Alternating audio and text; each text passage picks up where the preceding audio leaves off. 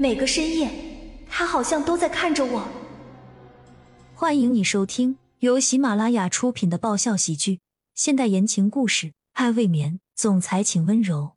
作者：菲菲云烟，由丹丹在发呆和创作实验室的小伙伴们为你完美演绎。第四十七集，江曼一脸惊讶的，只见另外两位男服务生。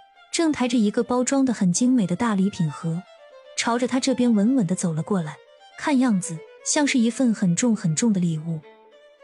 两位帅气的男服务生将这个一米多高的巨型礼盒抬到了江曼的面前。其中一位男服务生的话更让江曼感到不解：“杨小姐，请您亲自拆开这份礼物。”江曼疑惑不已，谁能送他这么大个东西呢？而且。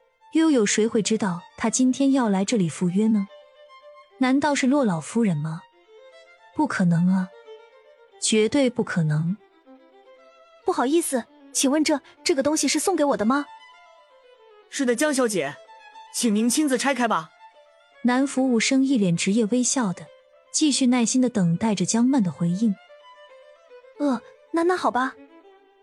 江曼忍不住胆寒，别的不说。光看着左右这两位男服务生那满眼不明意义的笑容，他就觉得事情恐怕没那么简单。就算是那个沈雨然在憎恨江曼，恐怕他也不会选择在这种地方用这种方式再来整蛊或者再来谋害江曼吧。江曼还是不放心的，看着眼前那份大的有些过于离谱的礼盒，继续试探性的问道：“那我能知道这到底是谁送的吗？”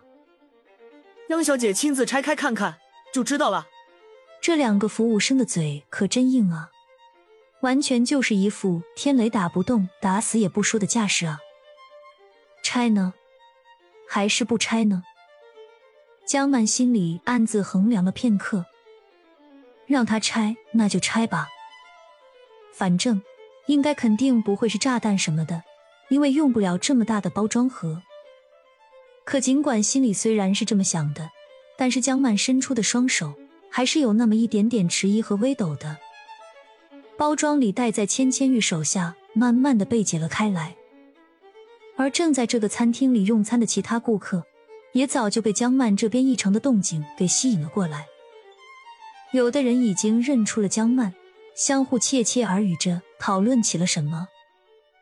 四袋解开了之后，接下来只要把盖子打开。应该就好了吧。吞了吞因为紧张而生出的口水，江曼在心里鼓励着自己，催眠着自己：“没事儿的，这个东西肯定不会原地爆炸的。”只听“啪”的一声，盖子打开的瞬间，一个彩球突然向正上方飞了出来，在半空中瞬间炸开，丝丝彩带散落在江曼的身上。突然的状况让她还来不及反应。紧接着又是一个惊吓，顿时冒了出来。曼曼，好久不见，这是我的见面礼，怎么样？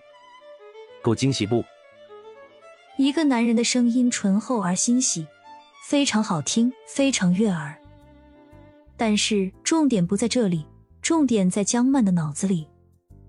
为何他突然有种穿越到那部经典的情深深雨蒙蒙剧情画面中的错觉？十几年前的那个桥段。足以让坐在电视机前的很多观众也跟着剧中人物一样感动万分。然而那时候的江曼就完全没有任何感动。她那会儿就在想，一个大男生躲在箱子里那么久，就不会觉得闷得慌吗？而现在他脑子里同样的想法又冒了出来，以至于有些忽视了眼前突然从礼盒里钻出来、已经一头大汗的这个男人。曼曼，我是不是吓到你了，曼曼？眼前的男人有些担心的问着：“本集完，欢迎订阅本专辑《爱未眠》，总裁请温柔。更多精彩内容，请关注“丹丹在发呆”。”